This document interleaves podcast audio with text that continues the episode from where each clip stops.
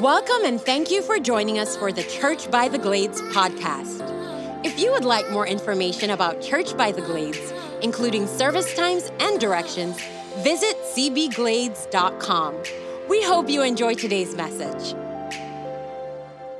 A great theologian once said, It's me. Hi, I'm the problem. It's me. That great eminent theologian, of course, was Taylor Swift. Taylor Swift said that recently in a song, and I love just the candor and the honesty of those lyrics. Yeah. Many times, my problem's not you or the circumstances. My problem is that guy I meet in the mirror every single morning. I, I hate the fact that I feel like there's two of me sometimes. I feel like sometimes I'm a dichotomized person. I don't have a true mental disorder that I know of, but sometimes I am spiritually schizophrenic. There's two of me. I'm double minded, and that is so messy when that happens. Two, one, one is awesome. One David is phenomenal. You love him. He's great. He's kind. He's unselfish. His motives, this David, almost always pure, loves God. But the other guy, come on. Am I preaching to anybody? The other, the other me, he's kind of a jerk, very self centered, thinks about himself all the time, kind of messy, has destructive habits. Oh my gosh. Have you ever prayed the profound prayer, God, deliver me from me? Put your hands together if you can relate to what I'm talking about. Oh, yeah. I am, at times, my own worst enemy.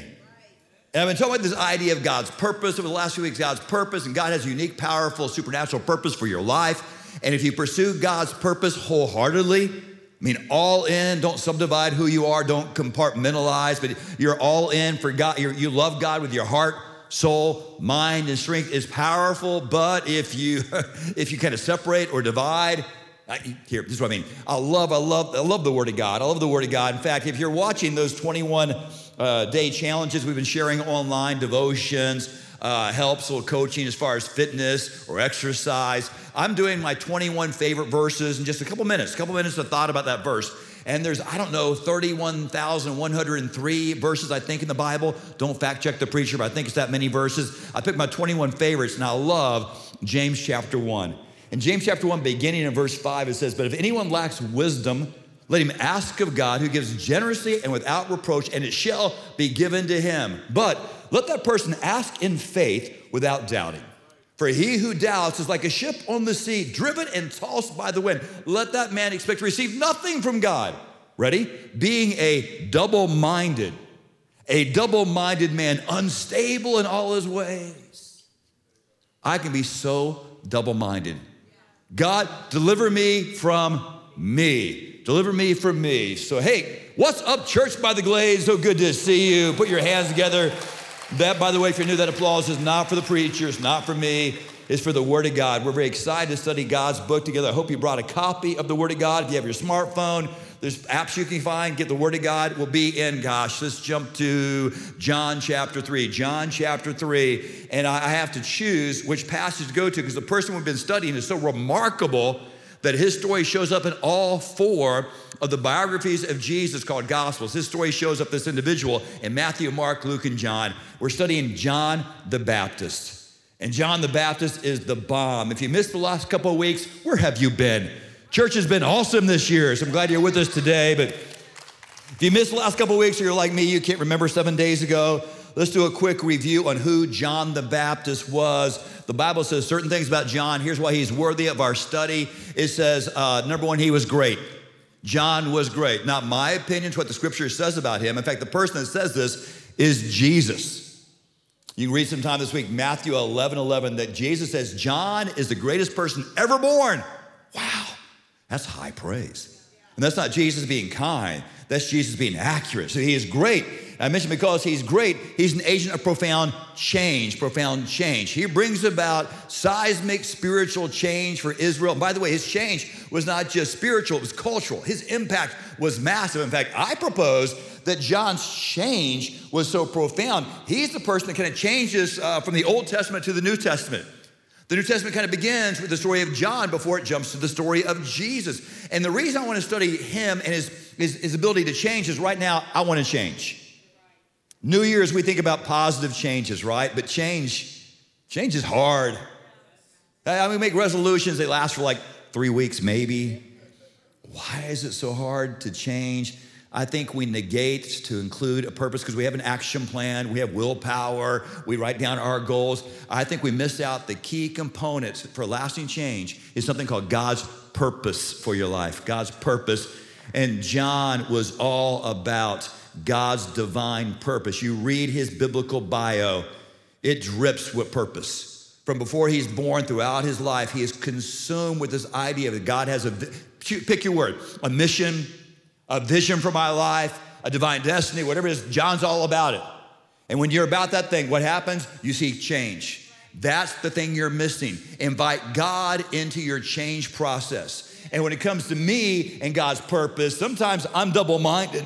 John was not single minded, focused, fixated, I'd say obsessed.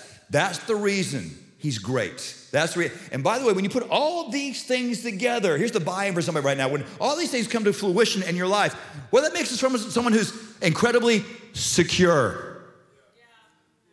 Wouldn't you love to be incredibly secure? Oh, if you're watching online on TV, they're kind of staring at me right now. Look, I'll be honest, I battle with insecurity sometimes. Insecurity can mess you up. When you need validation constantly from other people, when you run around craving other people's approval or acceptance or attention, when you're comparing yourself with others, and sometimes you feel good about yourself, other times you feel bad about yourself. Some of us, sadly, we derive a sense of our self wealth from uh, likes and follows and friend requests. I can be so insecure.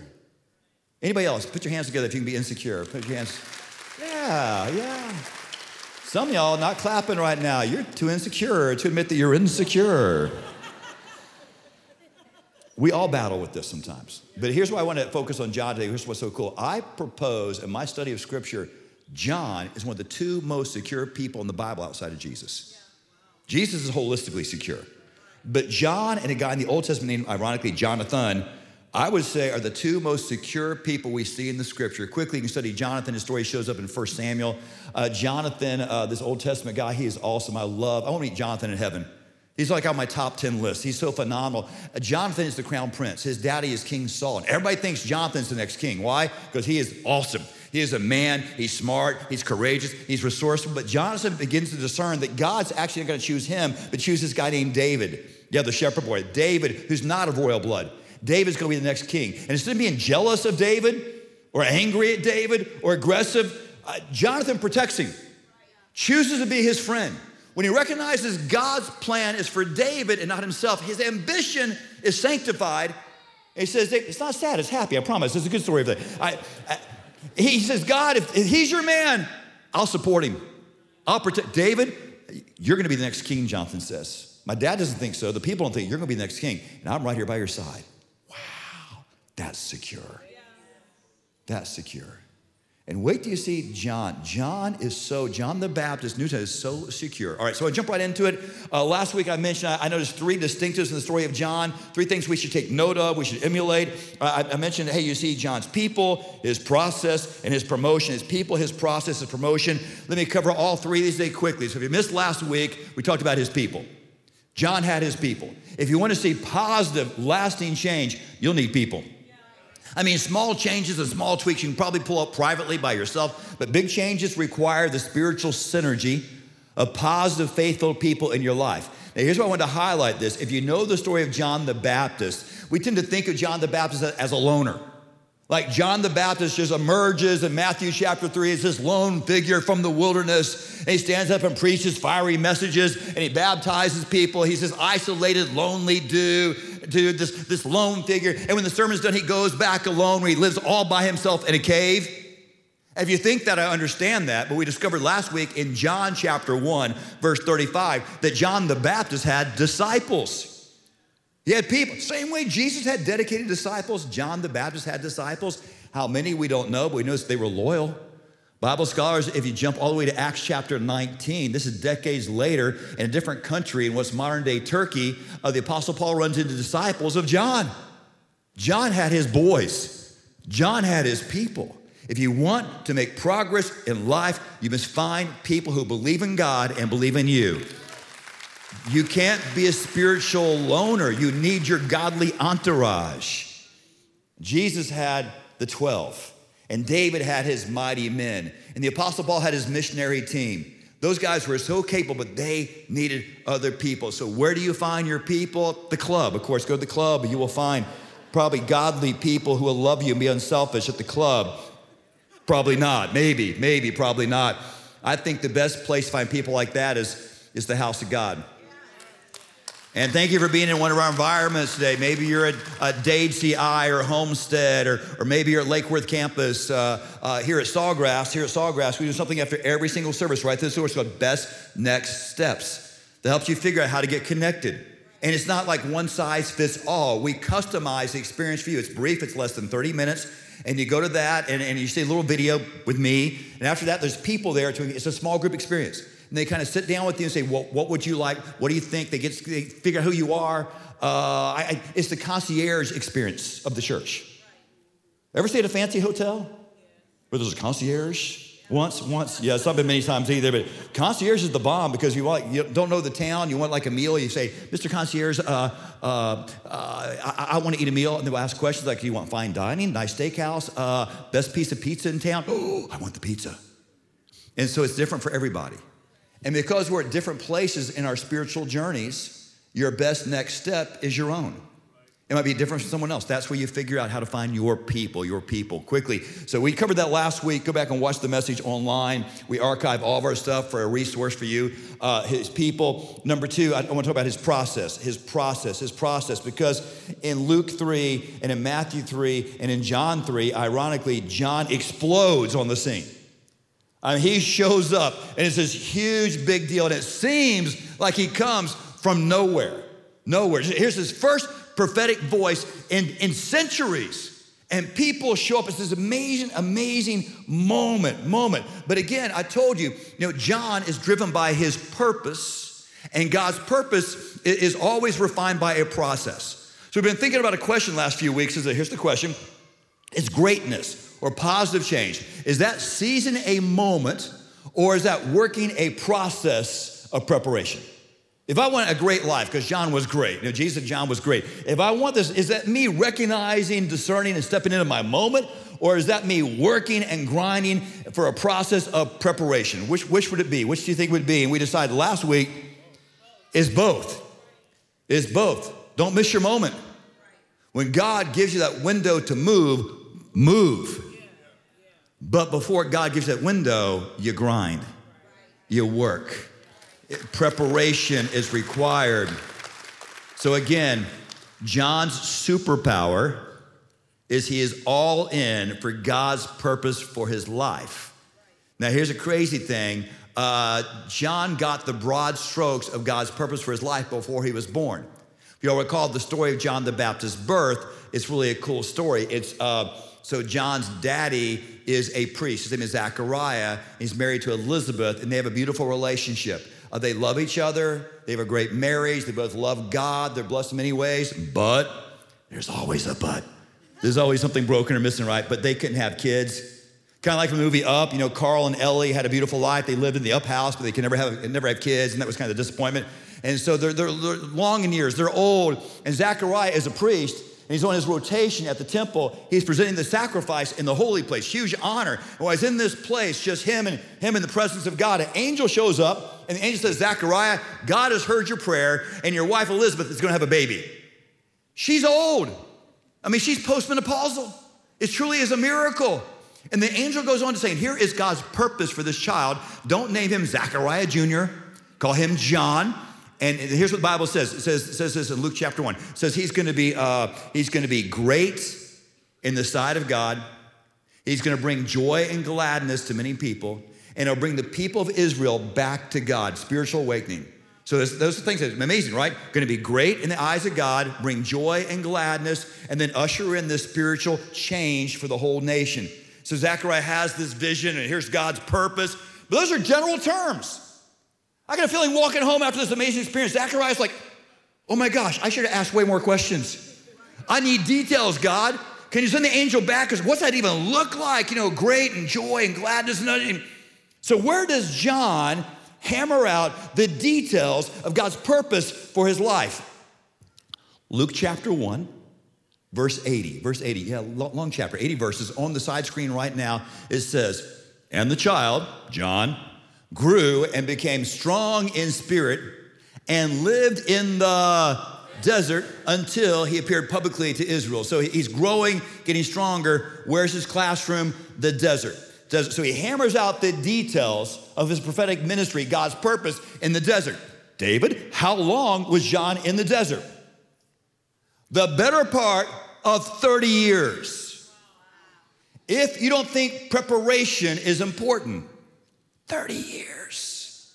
30 years. What's he doing for 30 years? He's growing, he's getting better, he's studying, he's refining his God given abilities and gifts. He's framing, his framing his prophetic message. You need that time. Nobody sees him. No one celebrates him. No one applauds him. Unseen in the desert, though, he's going to work. You grind before the glory. You ready yourself for your moment because you do not know when your moment will come. Are you preparing? It is so important we understand that preparation precedes our moment. So, right now, if you're not living in the moment, you're getting ready. You're getting ready. In fact, again, I, like to study things about things like this. He's in the desert 30 years, 30 years. How do we know it was 30 years when he began his ministry? Here's how we know. Uh, what's the passage? I think it's Luke, Luke chapter 3, verse 23. It says that Jesus began his public ministry at age 30. So now I can backtrack from there because y'all were here Christmas at Church by the Glades. I hope you were here. And at Christmas, I preached about Mary's relationship with Elizabeth. Elizabeth is John the Baptist's mama. And Elizabeth, when Mary meets her, when Mary first discovers she's pregnant with Jesus, Elizabeth was pregnant six months. So John the Baptist and Jesus are actually cousins, and John is six months older than Jesus. So when John began, this is the deep dive, by the way. This is part of the sermon, the deep dive. You up for a deep dive? Up for a deep dive? This is the part of the sermon for smart people right now. Give it up for your smart people, all right? You dumb people can check out. But smart people, next five minutes for you. So John is, when this whole thing starts, he's 30 and a half or he's 31 years of age. Why is that vital? Because he's been preparing for all these decades. And maybe what's the thing that frames his message? Why? Because John's unique. In fact, here's a question the Bible scholars have Why did John wear those strange clothes? Because last week we read, the Bible gives us this unique detail. It says that John wore a, a garment of camel's hair and a leather belt. Uh, those were poor people clothes. That was like sell target rack clothes right? Uh, Salvation Army, secondhand clothes, uncomfortable and meager. And he was like, is he making a statement? Stay with me, Bible scholars. Most people think, yes, he's making a statement because his purpose consumes his life as part of his message. And they think he's trying to identify with the prophet Elijah because in 2 Kings chapter 1, the Bible says Elijah wore almost the same thing. Now we're speculating here because the Bible never says why John wore the weird clothes. It doesn't say why. So most Bible scholars think he's trying to identify with the greatest prophet Elijah, the forerunner of the Christ. I love that. That's phenomenal. That's probably correct. Or here comes the deep dive. Stay with me, smart people. He begins his ministry at like 31. Why is that critical? Well, Jesus is from the tribe of Judah. That's the tribe of kings. John's from the tribe of Levi. That's where the priests come from. He's from a priestly family. And Numbers chapter 4, verse 3, you would start your first priestly rotation at age 30. You're with me, age 30. So John loves God. And John's all about God's purpose, right? And bringing change. And he's innocent, idealistic, right? He's pure. His first time he used to go serve like his daddy did before him. It's his rotation at the temple. And he's so excited because the temple was a, a, magnificent edifice, one of the wonders of the ancient world. And priests would wear these beautiful robes by biblical design to reflect the glory of God. And so he's going there to serve and sacrifices. And the temple is full of amazing worship and, and music and sights and sounds, like aromas from sacrifice and incense. And he's all about it. But Luke, stay with me, Luke, like your pastor, loves history. And he gives us in Luke chapter 3 historical context for when John began his ministry. And he says these things in verse 1. When John begins his public ministry, a guy named Tiberius has been Caesar in Rome for 15 years. And a guy named Pontius Pilate is the governor in Judea. And a guy named Herod, not Herod the Great, one of his kids, is the royal administrator in Galilee. So we can cross reference when this happens. Then stay with me. Have I lost you? Have I lost you? All right. Then in verse 2, same chapter, it says, And Annas and Caiaphas. Annas and Caiaphas were the high priests, the high priests in Jerusalem. Stay with me. Annas and Caiaphas. Weird names. No one names their kids Annas or Caiaphas, though those names are in the Bible. Why? They're scoundrels. They're the guys in charge of the temple. John's having his first rotation. He can't wait to serve God. He's so excited about his ministry. And these two charlatans, Annas and Caiaphas, run the show. These guys are part of a religious subset of the day. Though they are Jews, they don't no longer believe in most of the Torah. They don't believe in things like miracles. Imagine leading at the temple and you don't believe in the 10 plagues or the miracle of the Red Sea. They don't believe that Joshua fought the battle of Jericho and the walls came tumbling down. They don't believe that Elijah prayed and God sent fire. They don't believe any of that stuff. They don't believe in angels. They don't even believe in heaven. They think religion is a business for this life only. And John runs into these, these fake people in church. Ever meet fake people? Fake people? They're about playing pol- politics. Politics, they, they're, they're complicit with the Romans, by the way. These two high priests are in bed with the, the hated Romans. That's where they get their power. They're rich, they're powerful, they're secular, not spiritual. And John walks away so disappointed. I think that's why he chooses not to do ministry in the temple, but in the desert. And that's why if they wear these fancy clothes, I'm gonna wear camel's hair. Sometimes pain helps hammer out your purpose. I don't know that's why. When you meet John the Baptist in heaven, you can ask him. You might say, oh, David was completely wrong, but I think that could be one of the reasons why. But the process, the process precedes the moment.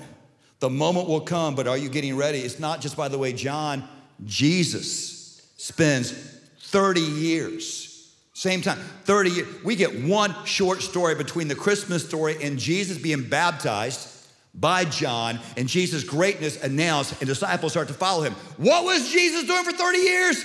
Getting ready. Unseen, quiet preparation. The Bible, only verse we get says Jesus grew in wisdom and stature and favor with God and men. He grew, it said he submitted to his parents. By the way, young people, his parents were not perfect. His parents blew it. He was a perfect kid. He always did the right. He submitted to his parents still, and God used that to get him ready for his moment. So right now, if you're not living your moment, you're getting ready.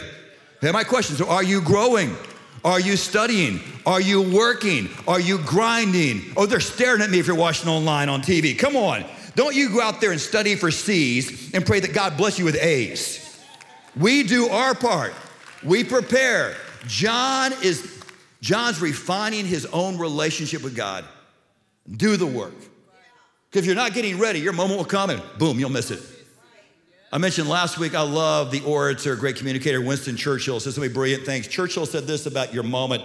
He said, one of his famous quotes, to each there comes in their lifetime a special moment when they are figuratively tapped on the shoulder and offered a chance to do a very special thing unique to them and fitted to their talents. What a tragedy if that moment finds them unprepared or unqualified for that which could have been their finest hour. Turn to your neighbor at every campus and say, Don't you miss your moment. Don't you miss your moment. Get ready. Put in the work. Don't be afraid to grind and sweat, practice, study, get tutors, get better. Let's grow, all right? So his process, 30 year process. What happens? Boom, his promotion. His promotion. When I say three, shout the word promotion. One, two, three, promotion. It's when it all comes together for you. It's when they discover you. It's when you step into that moment and it just happens. And John's moment was magnificent, nothing like it for years. It says in Luke, people came from everywhere, everywhere to John's church. Said all of Judea and the whole region of the Galilee. People are traveling for days with their families to this desolate area to hear him. This moment. So here's, I don't know, tens of thousands. Maybe he spoke by, I know he spoke by the water because he went to baptize people, immerse people in water. Uh, but you know, water also reflects sound.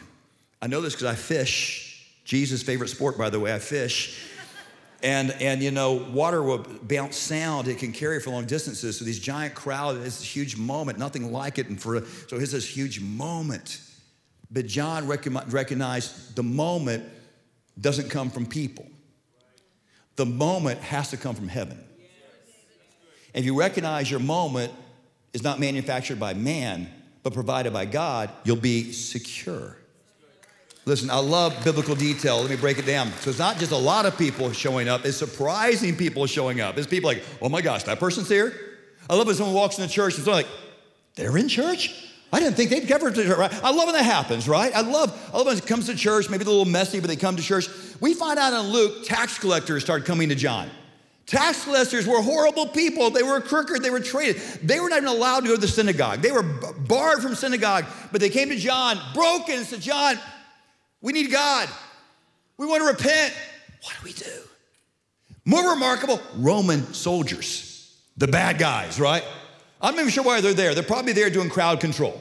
You know, because there's thousands of people, so the Romans would have their eye on that. They're probably there on duty, policing, but they're eavesdropping to the sermon. And God touches Roman soldiers. And when the sermon's done, Roman soldiers come to John and say, John, what do we do? We need this God. We, we need forgiveness. We want, what, what do we do? How, how, will you baptize? Wow. The people that were showing up. I love people. People are great, but it's not about the people, it's about the purpose.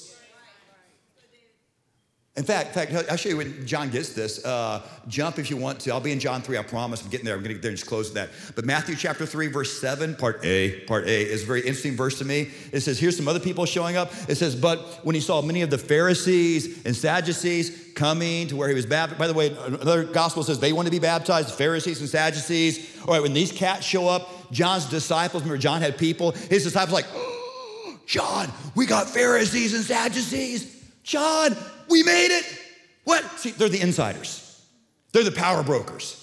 Pharisees and Sadducees, the two most popular religious political groups in the whole. Like when they, John, if they endorse you, if they sign off on you, if the Pharisees and Sadducees, if they retweet you, I mean, seriously, if they endorse him, he's in, man. He's in. He's mainstream. Look what John does. Look what John does. The rest of the verse continues. When he saw many of the Pharisees, Sadducees coming, give me the rest of the guys, to where he was baptized, and he said to them, You brood of vipers, who warned you to flee from the coming wrath. Okay, so John did not tell the truth in love sometimes. You know, our church, I almost never bust out, you brood of, brood of vipers who warned you, but John just blasts them because they were not authentic. See, see, at this point in John's ministry, pick your word, he's, he's famous, he's popular, has influence, but he recognizes that authentic purpose and true promotion comes from heaven. See, if you bank on people, and I love people, people are great. People are, people are the greatest resource we have at Church by the Glades, but people will let you down because people are fickle. We change our minds. We turn, not, not we betray you, we just get distracted and we chase the next little shiny thing, don't we?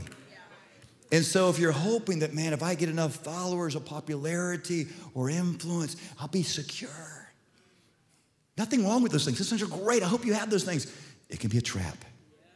Because people, people will turn away. Then what do you do if your security is based on people? But if you're all about God's purpose for your life, you will be secure and you'll be satisfied no matter what the crowd does.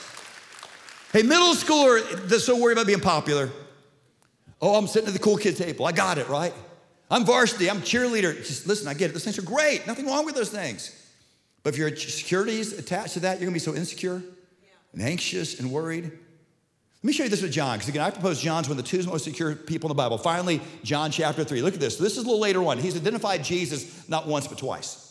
Like John's preaching, preaching, you know, repent, kingdom of God, baptizing people, baptizing people. All right, it's him. It's one I told you about. Behold the Lamb of God. Remember this part? Remember this part? He does it a couple times. And Jesus shows up, he's like, Stop listening to me. Look at him.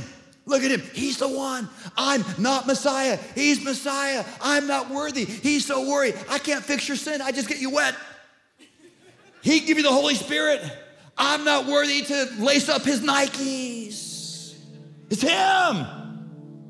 And people start to do what? Leave John to follow Jesus. All right, look, what happens. Look what happens. Verse 26 on the screen right now. Ready? Here we go. John 3. They, there's always a they, right? Always a they critical, worried, negative day. These, they're not bad people today. These days are John's disciples or his friends, his buddies, his, his, his boys. They came to John and said to him, Rabbi, that man, that man, that man who, who was with you on the other side of the Jordan, the one you testified about, look, he's baptizing and everyone is going to him. To this, John replied, This is so good. A person can receive only what's given them from heaven The only thing you authentically get to get and keep is what heaven gives you. So a person only can receive what heaven gives. You yourselves can testify that I said, I am not not the Messiah. One great thing about God's purpose, you find what you're called to do and you discover the many things you're not called to do. I am not the Messiah, but I am sent ahead of him. The bride belongs to the bridegroom. The friend who attends the bridegroom waits and listens for him. Get ready. And is full of not jealousy, not insecurity, not anxiety. I'm full of joy. I'm full of joy. When he hears the bridegroom's voice, this joy is mine, and it's now complete. Don't answer out loud. Would you love to have complete joy? Full? Not, not passing happiness based on your circumstances or popularity, but this something bigger than that? Because what's taking place is here, John, for some time, man, everything in him is going up and to the right. Crowds are swelling. He's, he has this moment. He's the most famous person, most popular person, all this influence. All of a sudden, he points out Jesus, and people start to leave John and follow Jesus. And his boys are worried. John, church attendance is going down. We're baptizing less people.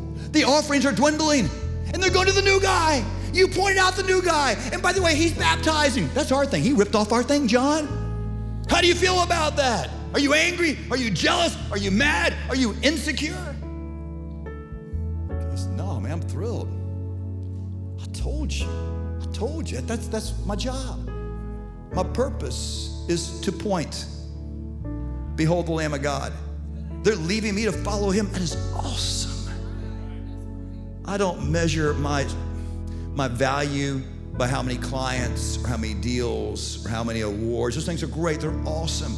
Or how many followers or likes I have. It's, it's based on the king's purpose. See, here's a great thing. The same way God had a purpose for John, God has a purpose for you. He has his lane for you. You fall in love with God's lane. You'll find God's lane is more than enough. See, we fall into the trap of doing what? We compare ourselves to other people. John's disciples, we're comparing Jesus to John. And John's on the decline and Jesus on the ride. But comparison is so human to compare, it's so natural, and it will mess you up. Oh, look at you staring at me. I go to my gym, Athletic Factor, and I, work out pretty hard. I try to stay in shape, but this gym has like dozens of like fitness champions. They are so annoying. They all have like 3% body fat and eight packs and, and giant biceps and they're ripped and they're all like 20. I look at them, feel bad about myself. Then I go to Golden Corral, feel way better about me, right? If my self esteem is that fluid, Be insecure. But see, when you really dial into God's purpose, His vision, His mission, what He says before you, what He says before you is so big and so beautiful and so consuming and so blessed. It's, it's more than enough. In fact, when you see what God has set before you, you're too preoccupied with what God has set before you to look longingly at what He's put on someone else's plate. And you'll find yourself secure. So, again, what's the bottom line? I'm not saying delete your Instagram. Don't be weird. I'm not saying, you know, hey, my next job interview, no resume. No, no. You know, I won't secure recommendations for my next college application. That would be stupid. They're saying, but just don't put your hope in people. Love people, value people, put your hope in God. And I want to free you from this tension that some of you feel to be seen. They need to see me, need to notice me. Did you see what I posted? Did you see what I have? What I won? How I look? Did you see? Listen, all that stuff on social media, and I love social media, but all that Facebook stuff, it ain't real. No one's showing you the real life. They're showing their, their highlight reel. But you compare yourself against that, and you what? You feel bad about yourself. You feel insecure. And you feel this need to self promote, self promote. I want them to see me, notice me. Hey, have you seen me? J- Jesus allows John to promote him. Jesus didn't need anybody to promote him. John is his subordinate in every way, his subordinate in every way, but he waits for John to say, Behold the Lamb. Behold, Jesus didn't need that. Jesus could have self promoted. Jesus could have walked up to you know, the Jordan River. Here's the masses following John. Said, hey, hey, hey, hey, people, look at John. Look at me. Look at me. I can preach better than John. By the way, I can do miracles. John can't do miracles. Watch this. The guy over here, boom, no longer blind. This person, boom, no more leprosy. Uh, I'm gonna turn all this water in the river to wine. Hey, popular, right? Me, me, me, me. Doesn't need to. Don't overlook me. John was in the desert when the Holy Spirit said it's your moment. Do you think you're so hard to see that God can't find you? Think you're so obscure that the Holy Spirit cannot identify you? So you do the work, you refine your character, and God will provide the moment when the moment is ready. And then you step into your moment. Next week, I'm gonna show you a moment to step into. Don't miss next week. Next week, I promise you this. And if you're new, I don't say things like this very often. No, this will be a moment next week. You're gonna see God move in this house at your campus next week. Do not miss next week. I promise you something powerful is gonna happen. But in the meantime, it is preparation. It is preparation. Don't worry about your name or your fame or all. Don't worry about building your brand. Build his kingdom. Seek ye first the kingdom of God and his righteousness and all these things. And John landed the boat in John 3:30 and says, So here's the bottom line, guys. They're all going to Jesus, they're all following Jesus. Jesus is baptizing more than we are. Awesome! That's my purpose. And I love what he says in John 3:30. I don't know if you have a life verse. You have a life verse. Like people say, I have a life verse. I got like 20 of them. 21. Check them out online. I got 21. Uh, but here's one. where John says, guess what? Jesus is getting bigger and more famous. He must increase. I must. In American Christianity, we're like, hey, God, uh, I want you to increase, but while you increase, can I increase? While you get bigger and more famous, can I get bigger and more famous? Can I get more followers? Can I get more stuff? Can I more? How about that? We, we both increase. And John, no, he's, he's fine. If God's purpose is for Jesus to get big and me to get small, oh my gosh. And here's the part I know if you're not a Christian, this sounds so absurd, but his is an upside down kingdom. It doesn't make sense sometimes. You want to be great? Jesus said, be the servant. Want to be first? Go last. Want to receive? Give with generosity. Doesn't make sense. Your accountant won't like any of those things. But he said, You want to increase? You want to see Jesus increase? You get small. So the goal of the Christian life is not self promotion, it's self obliteration. You come first, God. What will happen is you'll be secure and you'll be satisfied. Jesus said in Matthew chapter 6, uh, chapter 5, verse 6, blessed are those who hunger and thirst for righteousness, for they will be satisfied. Aren't you sick and tired of being sick and tired? Don't you want the soulish satisfaction the king promised? Put him first. Chase his purpose in Jesus' name. Father, thank you so much for a weird dude dressed with strange clothes, ate bugs and honey. But God, he rocked his generation. He brought profound spiritual and sociological change. Use us to bring positive change, God. We give you ourselves holistically.